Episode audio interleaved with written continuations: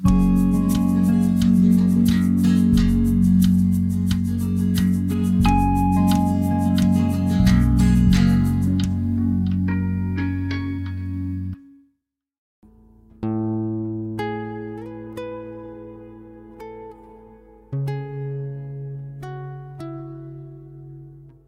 ribuan orang yang berlalu lalang di dalam kehidupan kita. Ada belasan, puluhan, bahkan ratus orang yang kita ucapkan selamat datang, namun hanya beberapa yang turut menyambut senang. Iya, memang begitulah dunia. Ketika memberi suka, bisa saja malah mendapat duka sering kali terjadi. Tapi rasanya untuk jadi terbiasa hmm, masih perlu diyakinkan berkali-kali. Sungguh tabu jika kita berbicara tentang keabadian di sini. Karena dalam realita, luka dan bahagia tidak selamanya ada.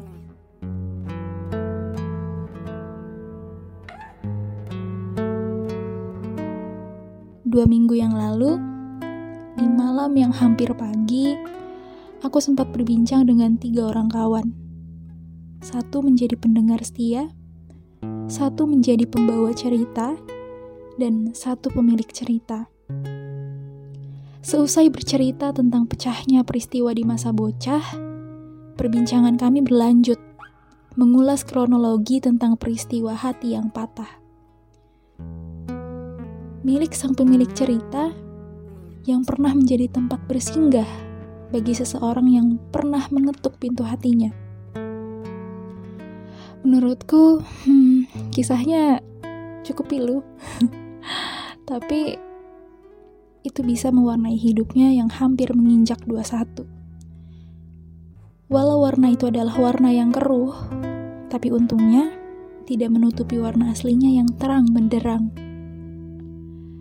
Layaknya kisah pada umumnya, awal mula dari segala huru hara di dalam hatinya adalah sebuah pertemuan yang di saat lalu tidak tahu menahu, kini jadi hampir serba tahu.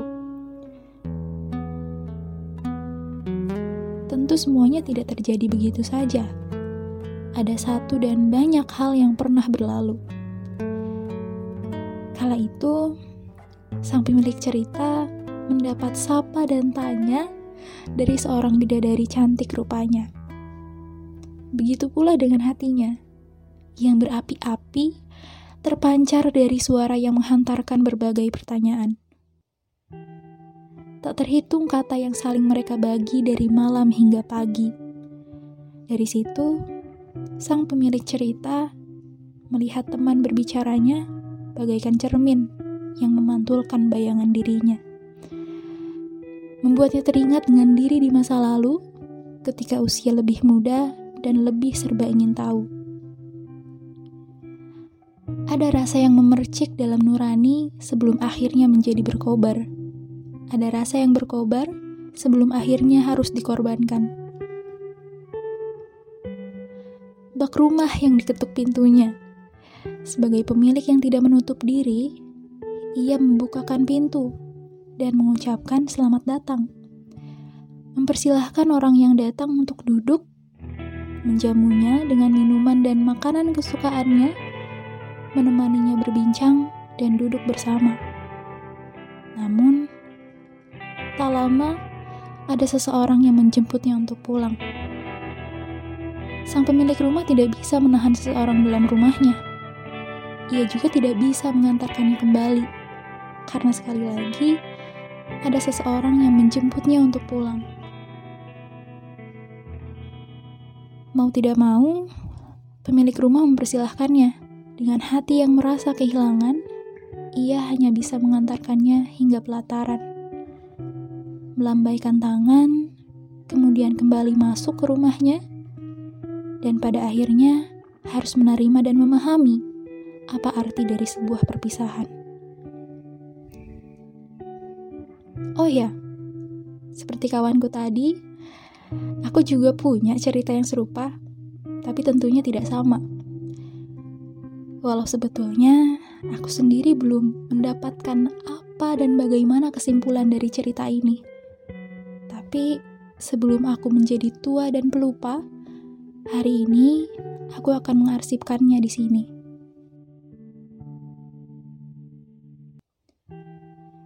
Bisa dibilang, aku adalah pemilik rumah yang sangat menutup diri. Jangankan pintu, Jendela kaca itu pun hampir tidak pernah kubuka sama sekali. Karena di masa lalu, ketika aku membiarkan semua itu terbuka, bukan hanya manusia, tapi kucing, ayam, bebek, dan ikan hiu pun bisa-bisanya masuk begitu saja. Meninggalkan residu makhluk hidup yang harus kubersihkan setengah mati. Enggan mengotori tangan sendiri lagi, jadilah aku menutup rapat berbagai celah yang ada di rumahku. Selama menjadi manusia setengah hikikomori, ada saja orang yang datang dengan ataupun tanpa permisi. Walau mengurung diri, aku tetap berniat berbaik hati. Kusambut dengan selamat datang, namun hanya dengan senyuman setengah hati. Kemudian kupersilahkan duduk di beranda, hanya sebatas di beranda mereka mendapatkan jamuan, teh tawar, dan kue kering yang rasanya agak hambar. Ada yang tetap duduk dan mengajakku berbincang, ada juga yang pergi atas ketidaknyamanannya. Bukan tanpa sengaja, memang aku yang membiarkannya begitu saja. Tidak terlalu peduli dengan cap tidak ramah, karena aku tidak mau kembali menjadi lelah. Namanya manusia ada kalanya jenuh dan rapuh. Pada suatu ketika, aku merasa perlu menghirup oksigen dan menyerap sinar matahari lebih banyak lagi. Maka dari itu, aku membuka satu jendela dan duduk di sampingnya, membuang pandangan keluar rumah, kemudian menghayal menembus nalar. Di tengah renungan, aku menangkap sesosok serupa makhluk astral, tapi masih masuk ke dalam akal, berdiri di seberang jalan. Mataku yang rabun, entah mengapa sedikit lebih berusaha untuk mengenali makhluk asing itu. Wah, ternyata dia melambaikan tangannya. Kurasa itu tanda ingin menyapa. Bak mesin kecerdasan buatan tanganku balas melambai sebegitu otomatisnya. Makhluk itu berjalan memasuki pelataran rumahku, perlahan-lahan, dengan langkah yang ragu, tapi di mataku itu lucu. Pandangan rabun jauhku membaik, karena ia sedikit mendekat. Kemudian cap makhluk astral kuubah menjadi manusia setengah serigala. Karena saat awal jumpa, sudah kutalar berapa mangsa yang bulu kuduknya berdiri dan tergores gigi taringnya. Tapi aku tidak terlalu peduli, karena rasa ingin tahuku jauh lebih besar dari perasaan was-was itu. Tidak kuhiraukan juga manusia-manusia utuh yang menggedor-gedor pintu rumahku. Telingaku kubuat tuli, sehingga kegaduhan di depan teras rumahku menjadi hanya hembusan angin berdebu.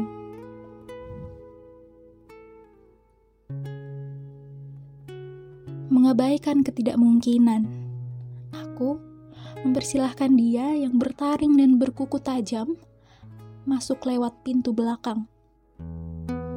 Karena jika lewat pintu depan, bisa-bisa dia dilempari dan dicaci maki.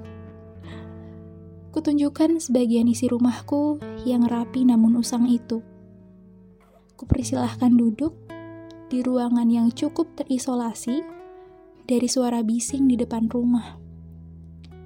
Kusajikan teh dan cemilan berkualitas bintang lima. Bagiku, mungkin saja bagi dirinya, hidangan itu hanya bernilai bintang satu. Tapi aku tidak terlalu peduli, karena hanya itu yang ada di rumahku. Sambil menikmati hidangannya, aku mendapat banyak cerita legenda asal-usul si manusia setengah serigala secara tersirat dan tersurat. Aku menukarnya dengan dongeng yang kuambil dari kisah nyata. Ia membuka dan membacakan hampir semua buku hariannya yang berisikan hal-hal amburadul namun bermakna itu.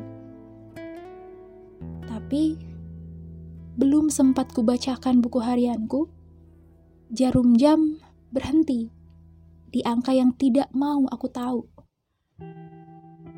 Loncengnya berbunyi terlalu keras, jauh lebih keras dari teriakan manusia-manusia yang kubiarkan kepanasan di depan rumah.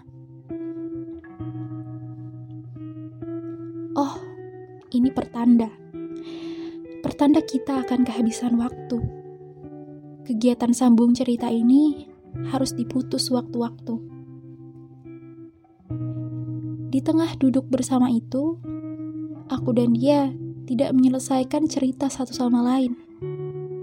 Tapi, walau tidak semua dibuka, aku sudah tahu bagaimana garis besarnya.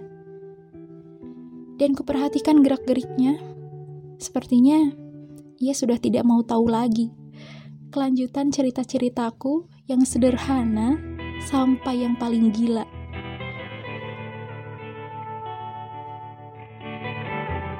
Suara lonceng sudah berhenti. Aku kembali tersadar dari segala prasangka tadi. Kulihat gestur tubuhnya memang seperti sudah mau pergi. Kubiarkan dia bergerak sendiri. Ingin sekali ku antar sampai ke gerbang depan. Tapi aku perlu banyak persiapan untuk pergi keluar rumah. Sedangkan dia terburu-buru. Tidak kubuka pintu keluar sebagaimana mestinya aku terlalu ceroboh, lupa menyimpan kuncinya di mana. Dan aku tidak mau membobol pintu rumahku sendiri, karena memperbaikinya tidak cukup satu dua hari. Pada akhirnya, ketika aku terlalu asik dengan pikiran sendiri, manusia setengah serigala yang kupersilahkan berkunjung keluar lewat jendela kaca yang tadi sempat kubuka. Yang melambai hanya hembusan angin bercampur dengan wangi keringatnya, namun tidak dengan tangannya. Aku jadi bingung harus bagaimana, karena ia melesat lebih dari 80 km per jam.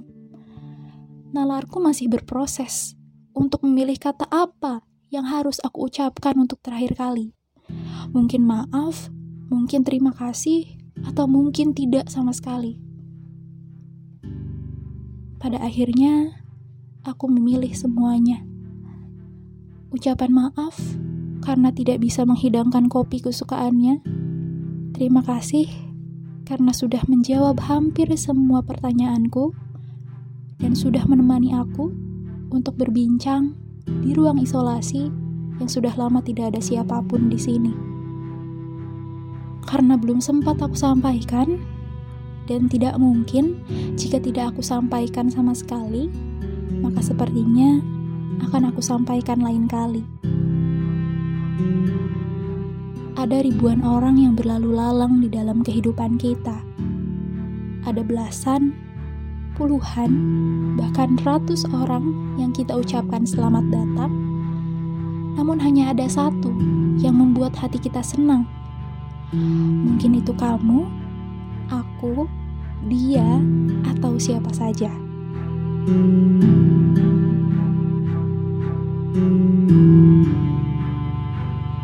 you.